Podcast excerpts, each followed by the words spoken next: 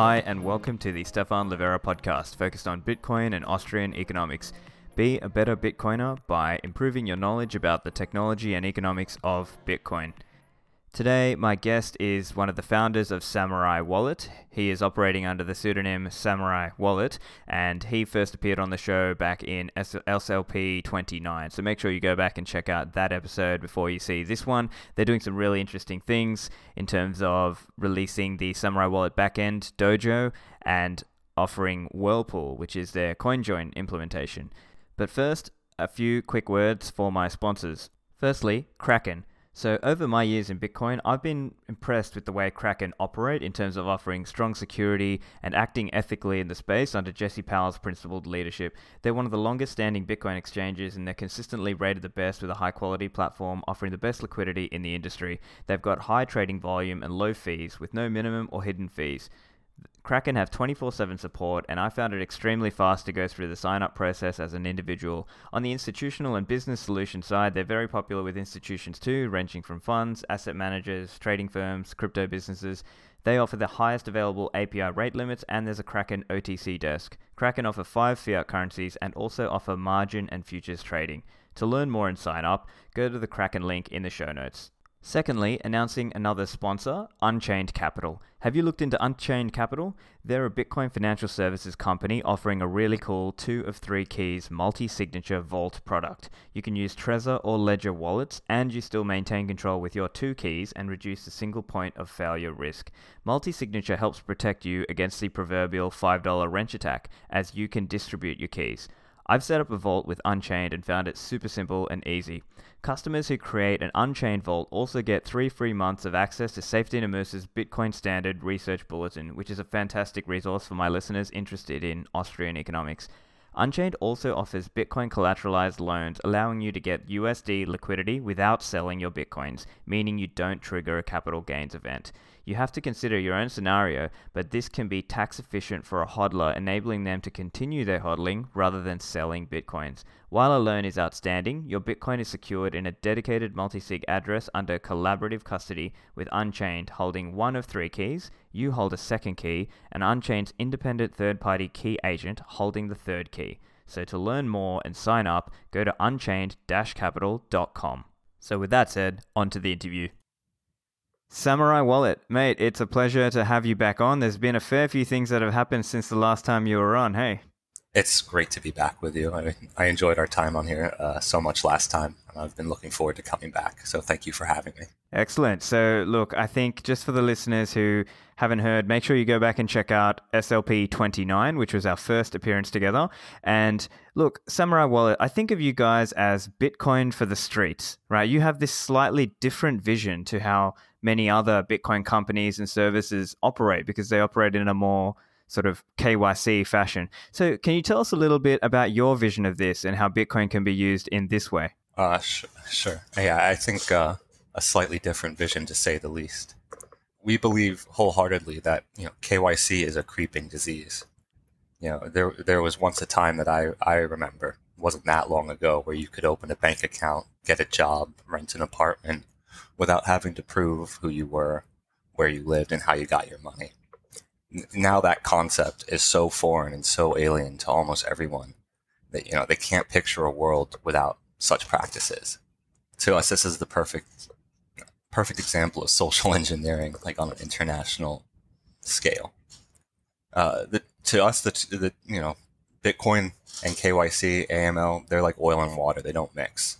Shouldn't be accepted and embraced, uh, and embraced, and. Uh, I think service providers take, you know, have to take some blame, but users also have to take some blame. You know, they, they've accepted these conditions. Their, their implicit acceptance validates the creeping disease, you know, it, it feeds it. I don't want to go on too much about it because I think it, our views are pretty clear on it.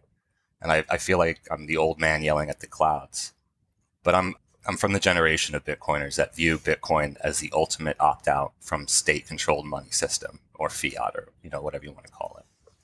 And I don't understand how one can opt out of state-controlled money by opting into state-controlled and mandated identification processing. Right. Yeah. I think it's, I think it's a, I definitely hear that. Obviously, you know, it's not like I agree with many of the regulations or any of them really, uh, but it's, I guess, it's just a difficulty that many people face. In, for a quick example, would be how can they get a lot of Bitcoins without K Y C ing? And I suppose the answer will be non-K Y C services, things like Bisq, Hodl Hodl, and so on.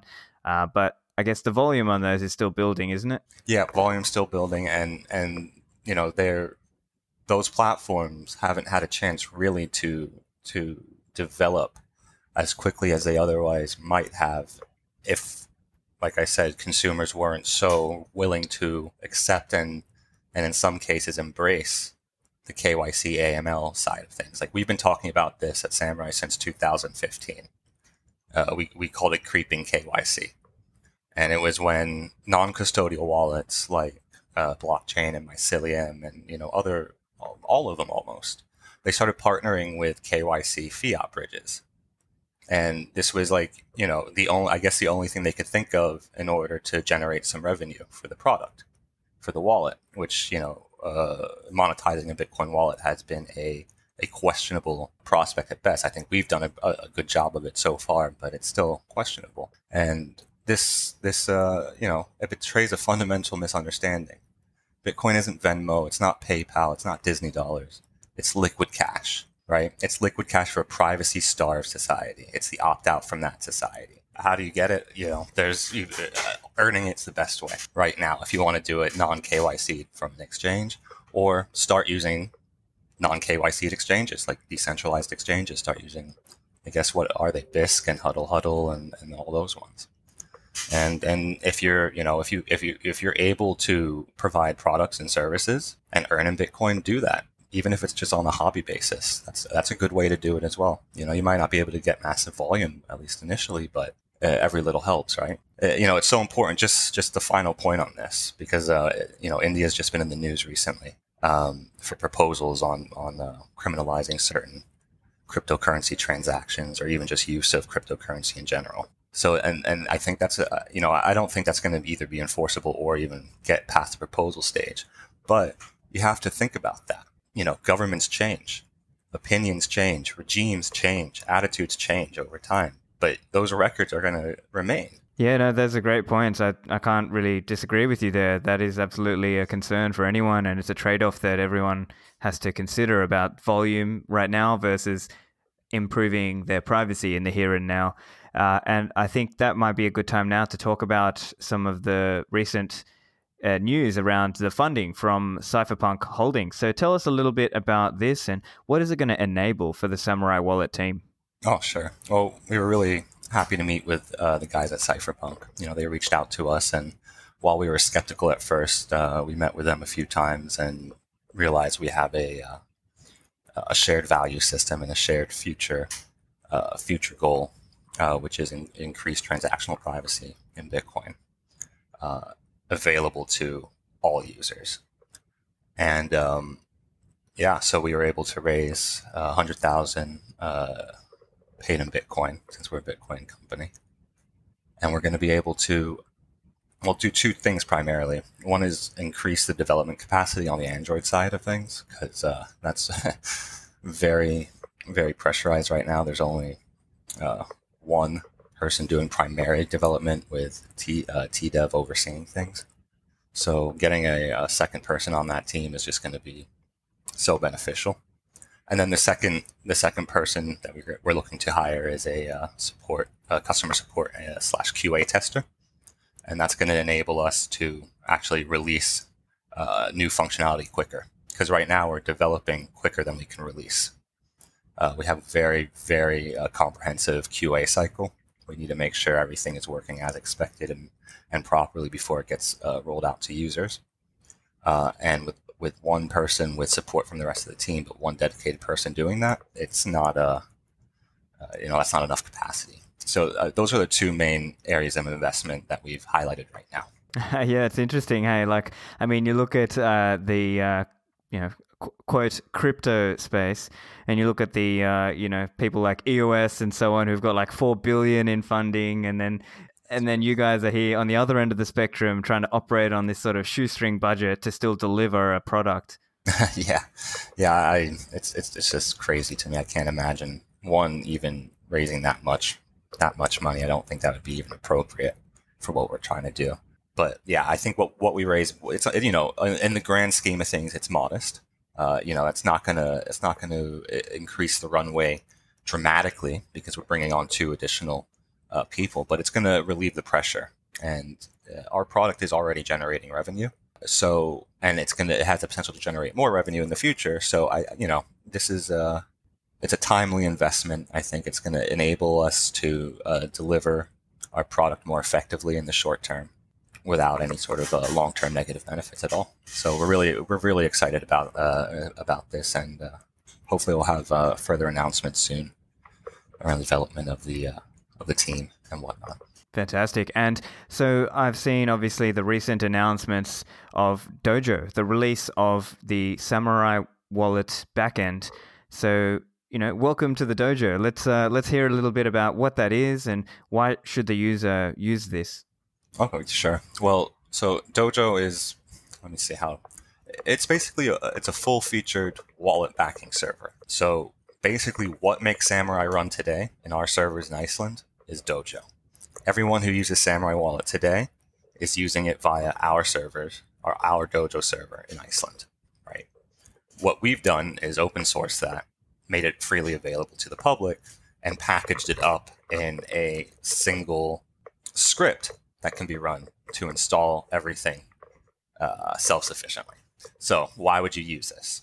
Well, if you, like I said, right now, if you're using Samurai Wallet, it's like our Dojo. If you're worried about us tracking you, tracking your payments and then, like, you know, reporting those payments uh, and balances and transactions to someone, or you think that we're some sort of honeypot, uh, like N S A honeypot, well, then you can completely bypass all of those concerns by running your own Dojo and connecting your wallet to it. The other nice, interesting thing is for developers, which we, we're, we're not, you know, overall advertising this because primarily it's, it's uh, designed for wallet users, Samurai Wallet users and Sentinel users, who wish to have complete sovereignty, right? Not rely on, on us or anyone at all.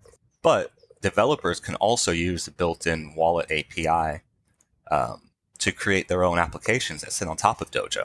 There's nothing stopping them from doing that. So uh, if they wanted to create their own web wallet or desktop wallet or something like that, Dojo can be used for that purpose as well. Fantastic. So I suppose just to articulate then for some of the listeners, one concern that's been shared in the past is that, oh, if you're using this specific uh, Explorer wallet, meaning that wallet will generally have your X P U B, meaning they will know all of your past transactions and all of your future transactions. However, when you are using something like, for example, Electrum Personal Server or some similar software such as Electra's and so on, or now with Dojo, you are maintaining additional privacy by not leaking out which addresses or X P U B you hold. And so that's that's a really good thing for the privacy aspect. And and uh, I suppose just for you, Samurai Wallet, it's, you know, one of the, you know, call it fair or unfair, um, the knocks against you guys was that while Samurai Wallet has good uh, features from a transaction graph privacy point of view, things like CoinJoin and so on, the the knock was about internet privacy, or rather the the fact of um, polling, you know, that you that it would poll back home to figure out what the balances price, were, which yeah. which in fairness is a concern with any mobile, pretty much any mobile wallet, unless you connect that back to your own full node. Yes, no, no, I, I don't even think that was a knock. That was just the case. That's true. That is yeah. what was happening. And but the the knock is uh, conflating transaction privacy and network privacy because they are two different things. So. Um, So yes, we. I mean, since since uh, two thousand fifteen, we've been very honest and open about what our limitations were. You know, back end limitations. When we first started in two thousand fifteen, we relied on A P I information from uh, blockchain dot info, and then later from various other A P I uh, uh, sources. That was very very quickly replaced with our own back end, which should later develop into Dojo. And we've always communicated this with the user, and this is this is the primary reason Samurai Wallet has remained in alpha status for such a long time, because I didn't think it was ethical to release a one point oh product, privacy product to the user, and still um, either rely on A P I, uh, like third-party A P Is, which we stopped in two thousand seventeen, like I mentioned, but uh, also where they weren't able to uh, overcome the network privacy angle if they if that was uh, a concern of theirs. Now, it's not a concern of everyone's. Some people are completely fine uh, phoning home to Samurai Wallet with their X P U Bs. They don't they don't have an issue with that. I would I would I would uh, suggest that those types of users eventually migrate over to a Dojo-based system because it is better for them long term, but also better for the network long term as well. But there's no fantastic, yeah, there's no real issue um, because you know, like you said, almost all light wallets have this limitation where you have to phone home information to them. I mean, that's how they're able to feed back balances and transactions to you. Now, one I think one. sets Dojo apart from everything else, as far as I can tell right now. Uh, although we we will have some stiff competition in the ease of use factor from uh, Pierre's Node Launcher. That's very very easy uh, easy to use from from what I can see. Is the ease of installation of Dojo. E- even today, where we do have one command line instruction that you must install or you must initiate, uh, it's it's a copy and paste job. It's a pretty simple one, but that one script in, installs and configures, you know, everything you need. Fantastic. So have you had any feedback from the users so far? I, I personally haven't had a chance to test it. Uh, yeah, so so far so good. We've had uh, quite a few experienced uh, and technical users get their hands dirty and start modifying the Docker script uh, to their own needs.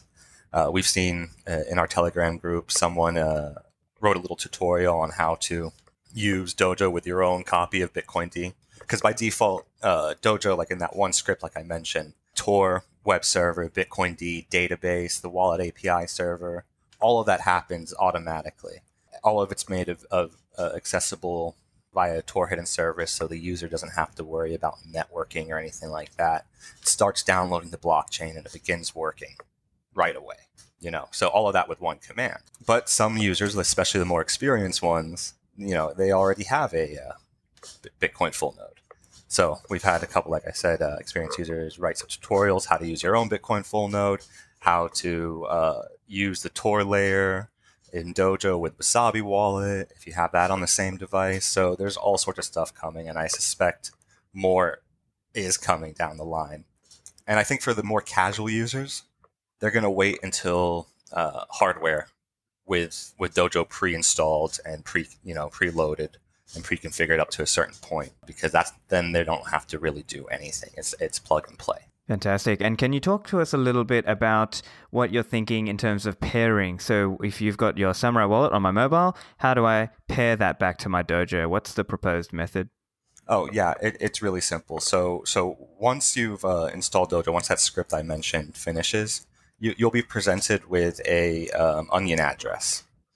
Uh, Tor onion address. And what you can do is just navigate to that address with uh, any Tor browser, uh, enter in your, your configured password that you entered. This is you logging into your management screen of Dojo. And this is accessible either on the Dojo device or remotely anywhere.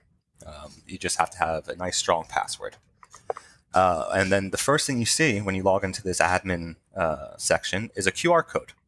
And all you need to do is open your Samurai wallet um, and scan the Q R code, and what and it will connect to Dojo, and it won't use our servers anymore. Now, I will recommend that users who want to use Dojo in the most privacy-effective way actually create a new wallet and connect it to Dojo before it ever touches our servers, because if you connect your existing wallet to your own Dojo, that doesn't mean that you're you know, um, that we didn't know about your X P U B before, right? So we could still derive addresses for it if we wanted to, and, and we could still see what your balance is, and we could still see transaction history on those X P U Bs, even though we're, we're not, and that would just waste re- resources on our end.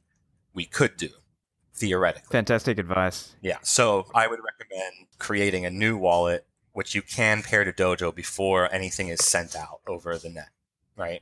You can also create a wallet offline and then later uh, connect it to Dojo. There's multiple ways you can do it, but that's just uh, personal suggestion. Yeah, no, I think that's a great advice for the listeners out there as well, because it's it's similar. Like if you've used a Trezor, for example, and then connected to the Trezor web service, well, now they've got the X P U B. So yeah. At any point now, any prior transactions or any future transactions on that same X P U B, they will know about. Yeah. So that's just a good uh, advice there for Uh, listeners who are um, just wondering how what's the best, most private way to use this. And uh, look, let's Samurai Wallet. Let's now talk a little bit about the hardware product. So, as I understand, you're looking to do a collaboration and get some hardware products rolling out. Uh, yeah, that's right. That's right.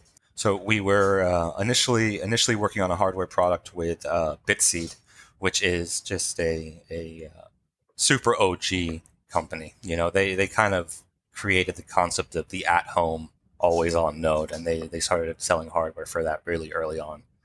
Um, unfortunately, you know, as, as people may have heard, uh, they've decided to shut down operations recently. Um, so we are not able to provide the hardware node on, on the Bitseed at this time. So that's going to delay launch of a hardware product uh, by a little bit. It, it, it's not a serious issue. Uh, because I'm, I can't announce, and I don't think this has been announced anywhere yet, so this is a Levera exclusive. Excellent. I can announce that we've had really engaging and uh, successful discussions with the Nodl team, um, so Keto Miner and those guys, and they've agreed to um, do a exclusive Samurai Edition uh, Nodl, which will include, no, well, one, let, let, most importantly, it will be red, which is the most requested uh, feature. Very nice. Yeah, uh, you should see our Telegram group. You know, there's almost outrage at the prospect of it not being red. Um, but it will it will uh, include um, enhanced hardware from the stock Dojo uh, Nodl, and uh, it will come with Dojo pre-installed and Whirlpool as well, which is our mixing uh, protocol.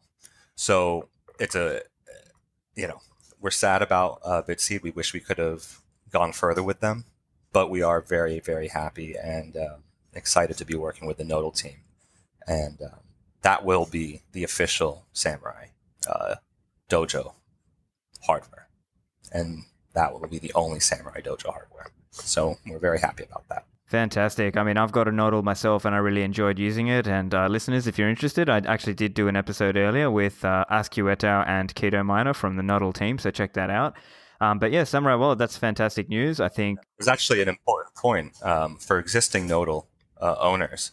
They're going to be able to install Dojo for free uh, via the App Store, of course. So they're not going to have to go buy a new Nodl, uh, a Nodl for this. For uh, anyone a- a- existing getting a Samurai Edition Nodl, uh, like I said, you get enhanced hardware, but you also get some additional uh, features and uh, perks that we're going to announce later on. So there is some incentive. Besides supporting Samurai uh, and Nodl, there is some incentive to for purchasing a Samurai Edition Nodl. So we're looking forward to... Right, and you get the red one, right? Well, most red, importantly. Red is faster. I think that's a scientifically proven uh, statement.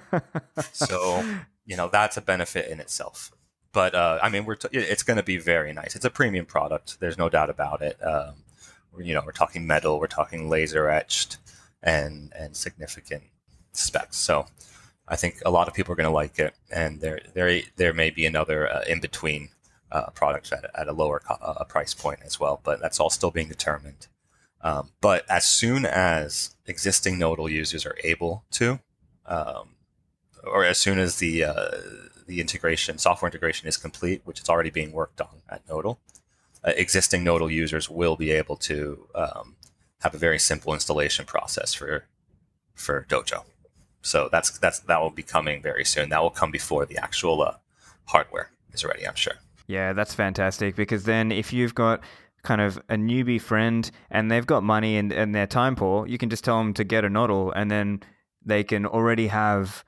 you know, a, a more private version of using Bitcoin, because now they're already using, if they want, Samurai Wallet paired with their Nodl, and therefore it's not polling out to any public servers like, say, a public Electrum server and so on. I mean, people are speculating that some of those public Electrum servers are, tech or theoretically, they're being run by some of these chain analysis companies to try and... Certain, yeah. to sort of cluster people's balances and uh, try to figure out, you know, who is spending what. And now I guess that ties in nicely to our next topic, which is... One second. If that was a great point you just made, and I just wanted to expand on it really quickly. Yeah, sure. If you have... Uh, you, you mentioned the friend who uh, has some money, but, you know, wants to wants to interact privately. But you also may have friends who don't have enough money to purchase a Nodl, but they also want to interact privately. Well, of course, they're able to um, install Dojo for free, but they may not be technical. Well, they could minimize trust by connecting to your uh, your Dojo, or you know, what, so you don't have to run your own particular Dojo. Maybe you want to onboard your family and friends away from Samurai servers onto your controlled Dojo. This doesn't decrease your privacy. It just means that you can derive and track balances of your friends and family who who connect to it. But there's no security implications for doing so. So you can kind of act as your own small uh, wallet backend provider, if you understand what I mean, for your family. Exactly. And I think that's a great point. I think we, I, I might have even touched on that, listeners. You might have listened in the earlier episode with Thomas Bloomer. We talked about this idea of even... not necessarily decentralizing out to every single person running their own node, but at least if you could get it to the point where people might have one for the family or one for amongst your trusted friends. Maybe you've got like a techie friend and they're the guy who runs the node for your little group of friends.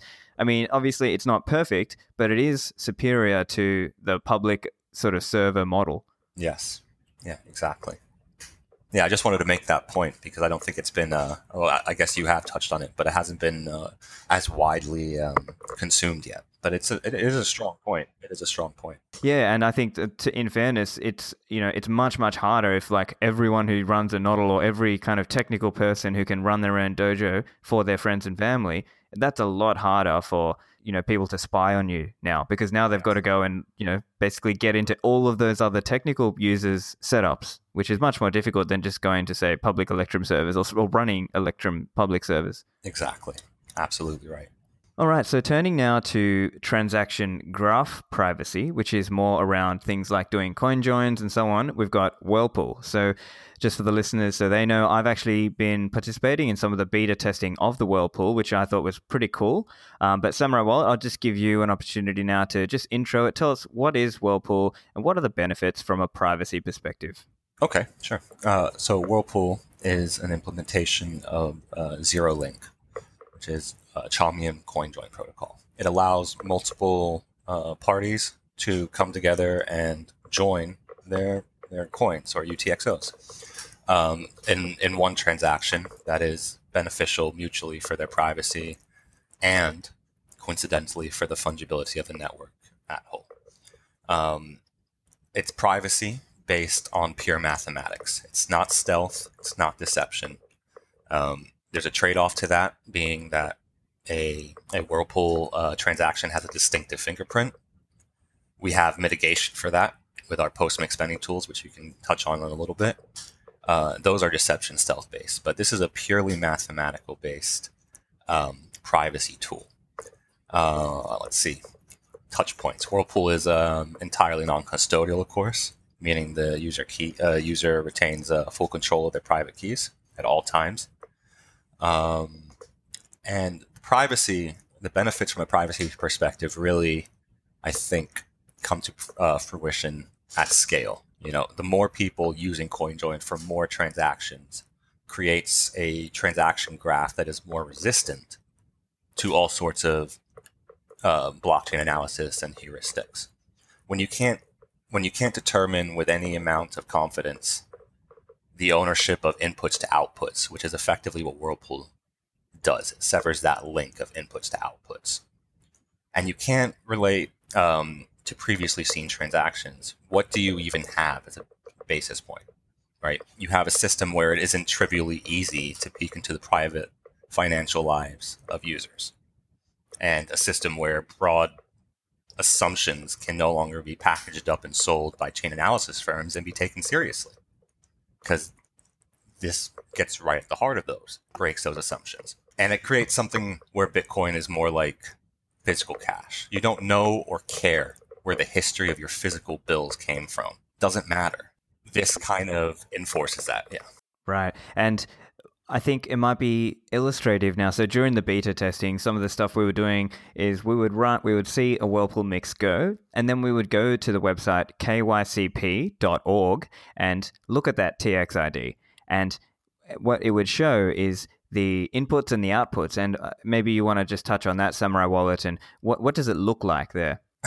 What does it look like visually? Well, I guess more the aspect of how there's not deterministic links. Yeah, I'll tell you. I'll tell you both. Visually, imagine, you, you know that, that drawer with all your cables in it, you know, all the discarded U S B cables and printer cables and stray corded mice and all that, and the cables get all tangled up.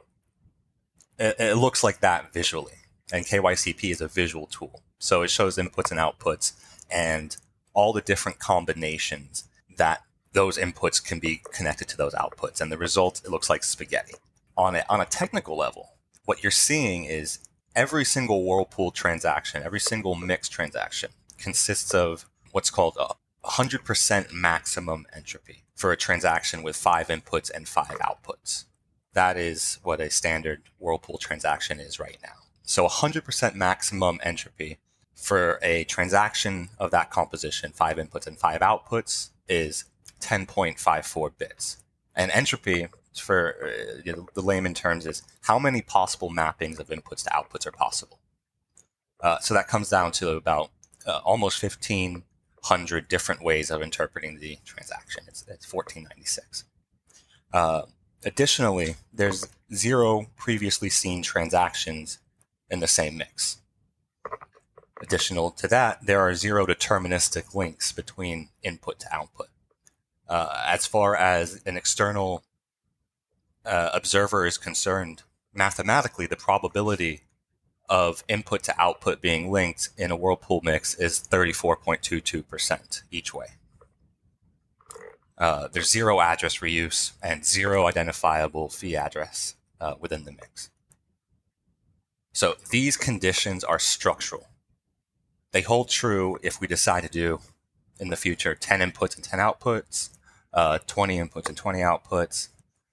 It doesn't matter. Uh, the only thing that changes is that with the more inputs and outputs, the higher the potential entropy and uh, the lower the link probability. So it wouldn't be more than ten bits, and the link probability would be less than thirty-four. So it just gets better uh, the more you add.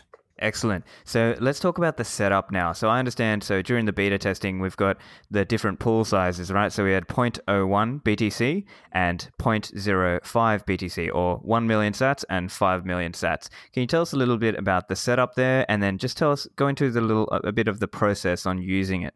Oh, okay, sure. So, uh, like, yeah, like you said, we have um, two pools currently. When we launch the full full release, we'll actually have three pools. You choose the pool you want to mix in based on the total amount you are mixing and the desired uh, denom- denomination outcome. Let's see. You pay a, uh, a one-time pool entrance fee. You say that you pay the same uh, flat entrance fee no matter the volume you are mixing. So one Bitcoin costs the same to mix as, you know, a thousand Bitcoins. This has specifically been designed not to be a fee trap. We wanted to make this as open as possible to the widest number of users as possible. Uh, if used correctly, all the we provide the the features I just listed above.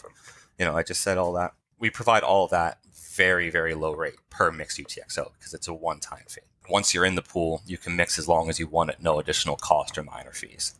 Uh, the more mixes your coins are involved in, the greater the overall anonymity set, and the lower the overall cost per anon set is. So We, we've designed a system, I think, that encourages users to mix and stick around and provide liquidity and help others mix in return for getting free mixes before they actually have to spend. So they, they just are increasing their privacy and providing privacy to others. Fantastic. So let me just summarize that up again, just for the listeners to help make sure everyone's following along. So as I understand it, you've got, when you open up Whirlpool, it's got Whirlpool C L I for desktop. There is a deposit oh, oh, window. I, I think yep. we need to, sorry, sorry. I, uh, I think we need to differentiate between what you're testing right now, and um, which is the desktop uh, beta version, and what what most people are going to end up using, which is the mobile-based mixing. See, Whirlpool is, has been designed from a mobile-first perspective from the start, meaning it's designed with a smaller amount of inputs and outputs, five instead of ten, twenty, thirty, whatever, uh, for quicker confirmation uh, and quicker cycling. And this is to accommodate, you know, the way people use mobile apps and the restrictions on background connectivity on mobile apps. Now, the desktop version, that's designed uh, for users um, who wish to, to enter a mixing pool and remain there for, for longer periods of time, continuously mixing their coins. And they can do that all very simply either uh, through the, uh, through the uh, G U I app or through the command line app. And And that basically allows the pool to to um, allows you to provide liquidity to the pool on a twenty-four hour basis, right? So you're constantly remixing your U T X Os. That's long-term or um, you know, uh, always-on connectivity, whereas the mobile mixing is bursty and it's on demand. I need a mix right now. And Whirlpool's so fast that it's totally possible. It's no problem. You can press the mix button, and it's very likely that your coin will be mixed in the blink of an eye when there's enough liquidity in the pool. So it's important to, to uh, discuss each one individually because they're two different um, kind of user groups. You don't need to use the desktop app. All right, so let's talk through a little bit around the structure of what it looks like when the user is actually doing the mix. I mean, it might be slightly different from how I've done it in the testing, but what I've seen is when the user has those U T X Os or specific coins in the deposit window, they would then click T X zero, and that will then do a few things. It will first, one of the things it does is it takes the fee for Samurai. That's where Samurai Wallet takes the cut, and then it's now in the premix pool. And then from the premix aspect, that's where it's sort of waiting to get mixed. So can you just outline a little bit of the process and what's the typical flow there for the user? Yeah, sure. So, so that's a, exactly correct. Uh, I think it's important to explain the T X zero concept. So we have to dive in a little technically there. Um, so as you explained, the T X zero is the setup of the transaction prior to any mixing taking place. Now on the desktop app, like you mentioned, you can select one U T X O at a time. Um, that limitation doesn't exist in the mobile version where you can select multiple U T X Os to merge into one T X zero.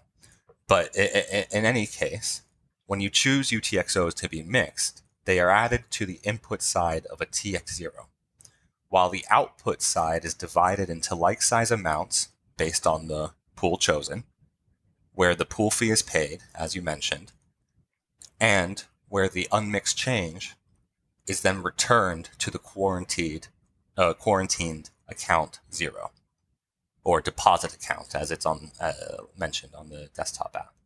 Now, from the T X zero, each like-size output, so if you're in the zero zero five pool, that becomes a single input within a five-input Whirlpool, uh, Whirlpool mix. Users uh, will never mix with themselves in each one of these five-input Whirlpool mixes, and the same T X zero never uh, directly contributes more than one U T X O to a mix.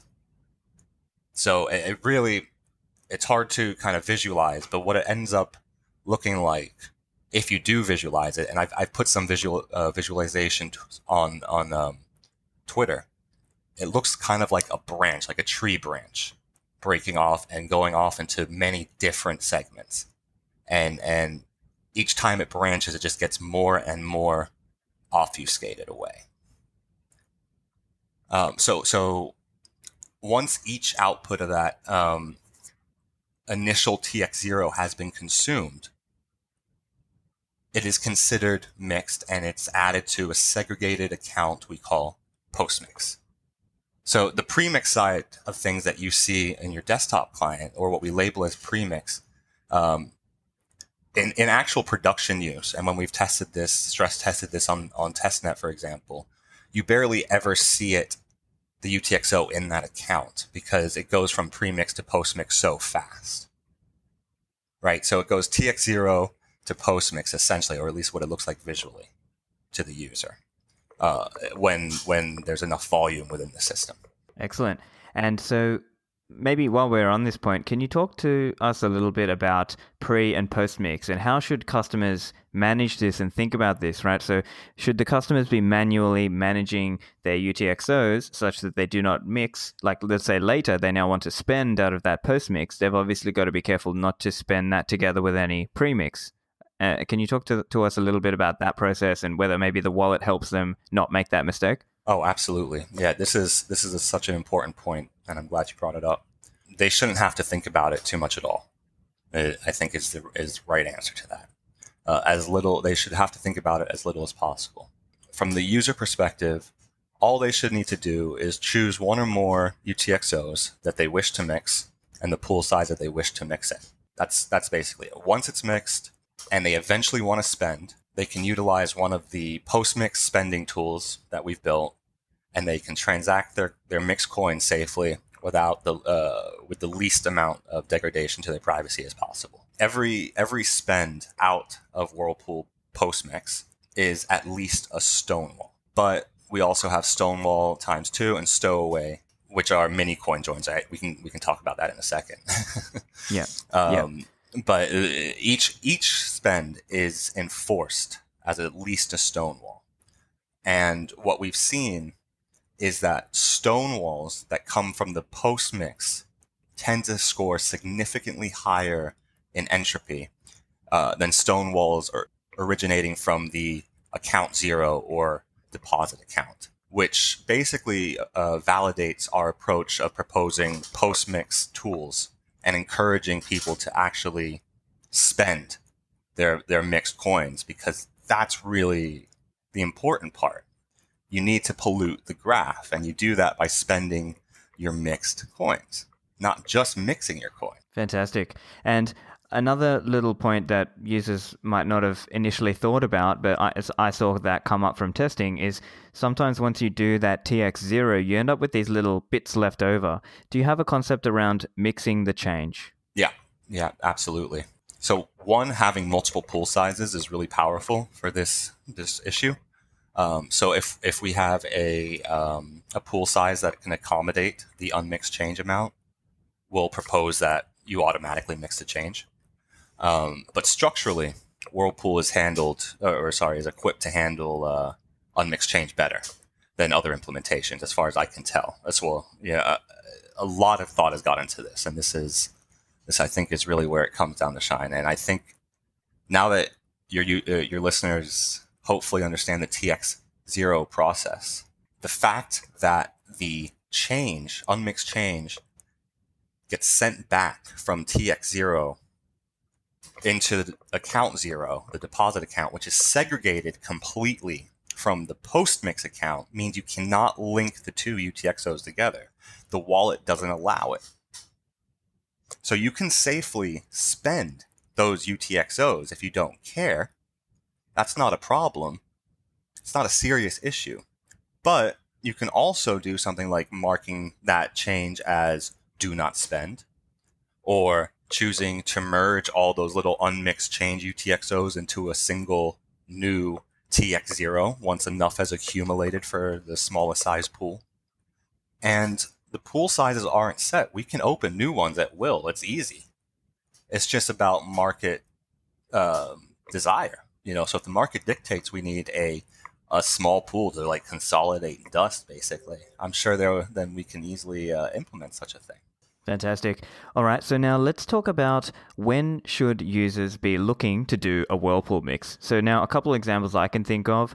One would be before or after doing some kind of cash deal for Bitcoin, because if you're regularly dealing with somebody and they decide to do chain analysis on that T X I D, they might figure out, oh, you know, this Samurai Wallet guy, he's got a lot of Bitcoins, right? And then the other one might be potentially using after buying from an exchange. But what's the Samurai Wallet view there? Well, both of those, both of those uh, are absolutely legitimate, uh, legitimate uh, use cases for for using Whirlpool or CoinJoin in general. Uh, also, um, mixing uh, U T X Os with high address reuse, like static donation addresses. You know, there's all sorts of little things, reasons why, but ultimately you should be doing it all the time. The more CoinJoins, the better, and the more spends that pollute the address and transaction graphs, the better. meaning you should aim to spend U T X Os that have been mixed solely. You shouldn't be looking to spend your unmixed U T X Os. Not, there's no reason to anymore, not with Whirlpool. It's not about having things to hide, right? And I think that's super important to get get across. It's not about having things to hide. It's about protecting your financial privacy. It's about protecting your business's competitiveness in the market. And it's and it's the overall fungibility of the network. So all the time. Look, let's now t- turn to some of the Samurai Wallet features and talk through a little bit of that. Now, one thing I've seen T D E V often say, he often says, make every spend a coin join. So can you just articulate for the listeners what's what's the what's behind that? Well, uh, Samurai Wallet, I, I think, uh, is the only mobile wallet, certainly, but only potentially wallet to to allow users to create coin join tran- uh, transactions as part of an actual spend. So this is different to Whirlpool, where mixing and spending are two distinct steps, right? You initiate a mix, and then you initiate a spend. Uh, we have functionality that allows you to mix as you spend, so coin join as you spend. So this is where this is coming from. And then when you when you think about it, and I keep going back at this, but it's so important, each coin join in, is a drop of poison in the water supply Uh, of the transaction graph. It's it, it's a, it, it directly attacks those who are trying to build a business model on destroying the fungibility of the Bitcoin token. This impacts everyone who uses Bitcoin. And with every Whirlpool, with every Stowaway, and with every Stonewall, the reliability and the accuracy of their data set is reduced. So let's talk a little bit about Stowaway, uh, what it is, and how to use it. Sure. So Stowaway, um, it's also known as PayJoin. Um, uh, Waxwing implemented it as PayJoin in Join Market. Uh, very well. Oh, very good implementation. And this is a coin join where you cannot you cannot actually tell it's a coin join. It appears to be a quote unquote simple spend. So meaning a a transaction with two outputs, presumably the destination output and then one being the change back. So this is what a simple spend looks like. And a Stowaway replicates this fingerprint of a simple spend, but it's not. It's a coin join. And all the analysis platforms, O X T, Wallet Explorer, uh, Blockstream dot info, they all incorrectly identify these transactions as belonging to a single wallet entity. And they're all wrong. And as the operator of O X T, we couldn't be happier about breaking it. That's exactly what we want to see. Fantastic. So let's just quickly talk through, uh, if you could just touch on the user flow for that. So, you know, you fire it up in your wallet and then you, can you just explain that as well? So right now, it only exists in an experimental capacity within the wallet. It, it's usable and people are using it regularly. It's just not, there's no U I surrounding it yet. That's one of the developments that is being tested in Q A and is being backlogged right now. So what it will be is a, a sort of peer-to-peer method of of com, uh, composing transactions. So these are really good for in-person. When you and a friend uh, are together and you want to compose a transaction together, and all you need to do is scan Q R codes when you're instructed to do so. Then the wallet will instruct you to do so. It's it, it's a very peer-to-peer mixing method. Very cool.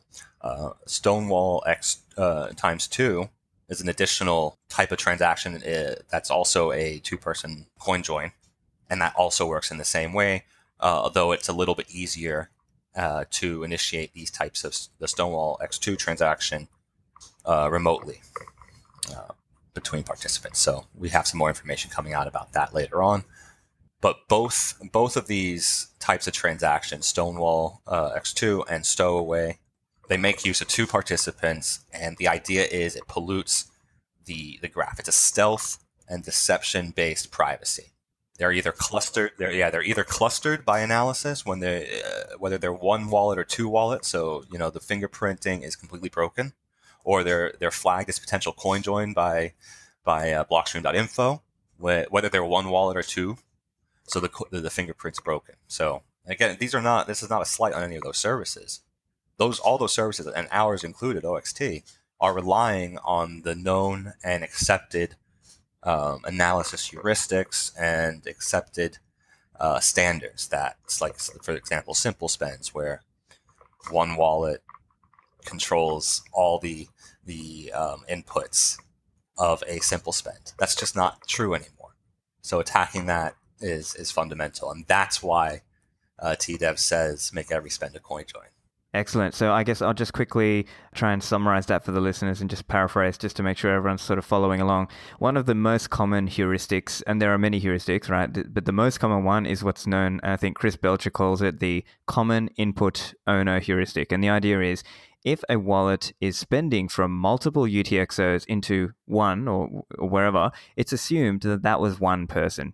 And so I think what I would articulate then is Stowaway and Stonewall X two are sort of, or times two, are doing two separate things. One of them, so Stowaway is making it look like, one of them is making it look like it is a, it is not a coin join when it is. Yep. And the other one, if I understand you, is then trying to make it look like a coin join, even though it is not.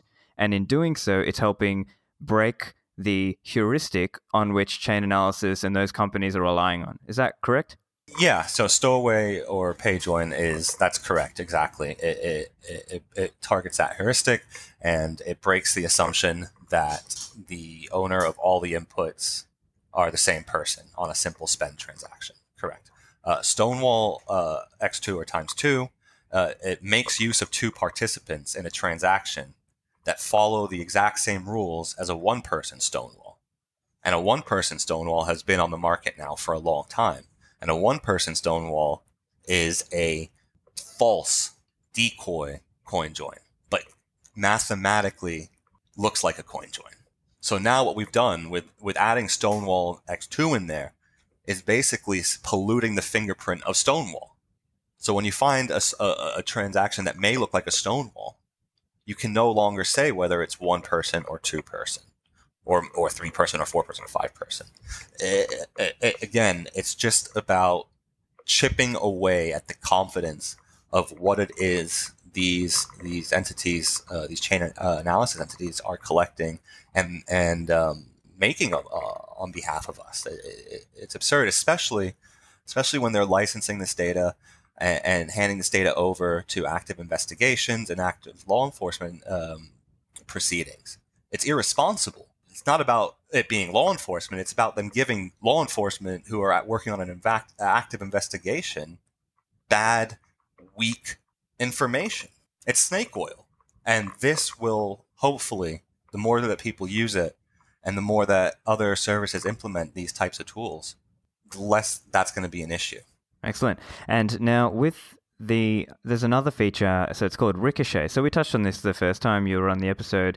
Um, I think it might be interesting just to clarify that Ricochet itself is not it's not meant to be a coin join, right? It's meant no. to be more like placing distance between a certain U T X O at one point in time and then, say, four steps later or four hops later where it goes to an exchange. And the idea might be that theoretically you might use a Ricochet before sending to an exchange such that the exchange does not kind of blacklist or not accept your coins. Could you articulate there? Yeah, I mean, that's absolutely correct. It, it's it's essential to understand Ricochet isn't a privacy tool. It's a deniability tool. That's what it is. Um, so as, as you see, as you mentioned, most most services look back four or five hops. Um, this is a very, very lazy way of doing an analysis, but this is what most do. And if it flags anything in their database, they can reject the transaction or, or you know, flag it or, or do something. So Ricochet aims to get a, a, around this this issue and, and thus far has seemed to have been working very successfully for our users. It's a very popular feature. Um, and and uh, we've recently updated this feature because uh, one of the valid criticisms of, of Ricochet was that there's a very distinctive fingerprint on the blockchain. If you're if you're looking at the, you know, anything other than just a dumb analysis of jumping back five hops, if you're a human or or anything like that, you'll or uh, an algorithm that's been properly coded, you'll notice that. So that's that was completely justified. Although it wasn't that we were trying to get around that, we were trying to just circumvent these blanket sort of blacklists. Um, but we decided, hey. This is actually a valid a valid criticism. Let's let's do something about it. And we came up with um, Ricochet with staggered uh, through staggered blocks, meaning that you still get the um, the, the history associated, uh, the hops of history associated with a ricochet. However, they don't all confirm within the same block, or they aren't all sequentially after each other. They will confirm in multiple different blocks at, at different points. Um, and this can take, you know, between like thirty minutes and a, and a few hours, depending on the mining fee used and, and how things things work. So it's a little, it's a slightly different use case. You know, you're not going to use Ricochet staggered if you want to sell to like Coinbase or something really quickly. But if you want to move things over and you're not in a time uh, crunch, it's a great, it's a great, great tool. It doesn't cost any more than a standard Ricochet. Um, so Uh, I completely recommend it. And one of the cool things is tying it back to Dojo. Um, if you are running your own Dojo, your your Dojo will be used as the um, the dark mempool where that tr- those transactions, those hops sit waiting to be broadcast to the network, because we do not let the the transactions sit in the mempool all at the same time, or else they'd be subject to time correlation attacks, even though you staggered them. So they sit out of the mempool in a local Dojo mempool, waiting for their time to shine, so to speak. Very nice. So I think that's the key features we're looking to talk about. Let's now talk a bit about documentation and guides for some of these products and services. Have you had any user-created guides or videos? And do, is that something you encourage? Is that something you're looking for them to do? Oh, absolutely. That's like one of the things that we could really use the most help on. And we, like I said earlier in the in the chat, I think uh, we've had we've had a couple guides come in around Dojo into our Telegram group that have just been just been great. And we encourage anyone who who uh, wants to put together a guide, a video, tutorial, to put one together. We're we're, we're f- trying to figure out ways of highlighting them uh, without taking you know responsibility over them. So it's like a, do your own research. Don't you know? Don't contact us if you screw things up. Too bad, but feel free to tinker, because you can't really screw things up that bad. You know, it is only it's all public key based, right? So if you if you really mess things up, you can just start again. Um. So yeah, no, uh, and anything that people can contribute would be great. We we do have some official video guides, uh, but again, we don't have a team dedicated for that, and I'm the person that does them, so I have to find time to do them. I think that yeah, that about covers it on the on the documentation. More is better, so please please help. Excellent. All right, um, and I think my listeners will definitely want me to ask this, so I'm going to ask it again. Uh, when is there an iPhone app coming out? Um, well, you know, I. I It's not been easy to find an iOS uh, developer who who shares the same kind of passion and, and drive that we do about this. It's, it seems to be a little bit more difficult uh, to find that skill set on on that platform versus Android. Uh, so when when we're able to, we will. But it's not in the cards anytime soon. I wouldn't hold my breath for iOS anytime soon. We have a lot a lot to get done uh, on Android, on desktop, on. on various, various things. So, you know, I, I would like to be on iOS from a product point of view, believe me, but from a develop, development point of view and a financial point of view, it just, it's not in the cards right now. Understandable. Yeah. I mean, I'm an Android guy myself, so it's not an issue for me, but uh, for those iPhone guys out there, you're going to have to, uh, you're going to have to hold on for a bit longer. Well, I will, I will, leave, I will, uh, I will leave a little morsel, a tempting morsel. We are working on ways of, um, bridging other wallets into Whirlpool. So maybe there sh- there could be some sort of iOS app that will allow users of other wallets on iOS, for example, to engage in Whirlpool. They will have some options available to them, perhaps. Excellent. Yeah, I mean, that, that's the thing. I think mobile mixing is... Uh, up until you guys came along, it's uh, not really been happening. So hopefully, you know, we get a bit of Um, more people who are able to use that if they would like to. Um, so look, let's. I think that's pretty much it for time. So just let the listeners know, those of them who haven't got Samurai Wallet, or if they want more info, where should they go? Oh, well, you can visit us on samurai wallet dot com. Following us on Twitter is probably the best way to keep updated on what's going on, because we're we're often communicating that way, and that's uh, at Samurai Wallet. And uh, you can find our group on Telegram as well. I believe that's Samurai Wallet as well. Excellent. Well, we'll put the links in the show notes as well for the listeners. And I think that's pretty much going to do it for this episode. So thank you, Samurai Wallet, for joining us. Well, thank you for having me. It's been great. I hope you guys enjoyed that discussion with Samurai Wallet, and I hope you are inspired to also go and try out some of this stuff. So try out Dojo, try out Whirlpool mixing, and also if you're getting a lot of value out of this, chances are your friends and family will too. So make sure you share the episode with them, help arm them with the knowledge of how to preserve their Bitcoin privacy, share it around on Reddit, Twitter, Telegram, whatever. Also, just a quick shout out for the people who've left me a really nice review. I'm currently sitting at an average of five point oh stars across one hundred eighty-one ratings globally, so I really appreciate any ratings and reviews you guys can leave me, because that helps new people find me. And you can also find the show notes on my website, stefan levera dot com. This is episode seventy-eight. That's it from me. Thanks, guys, and I'll speak to you soon.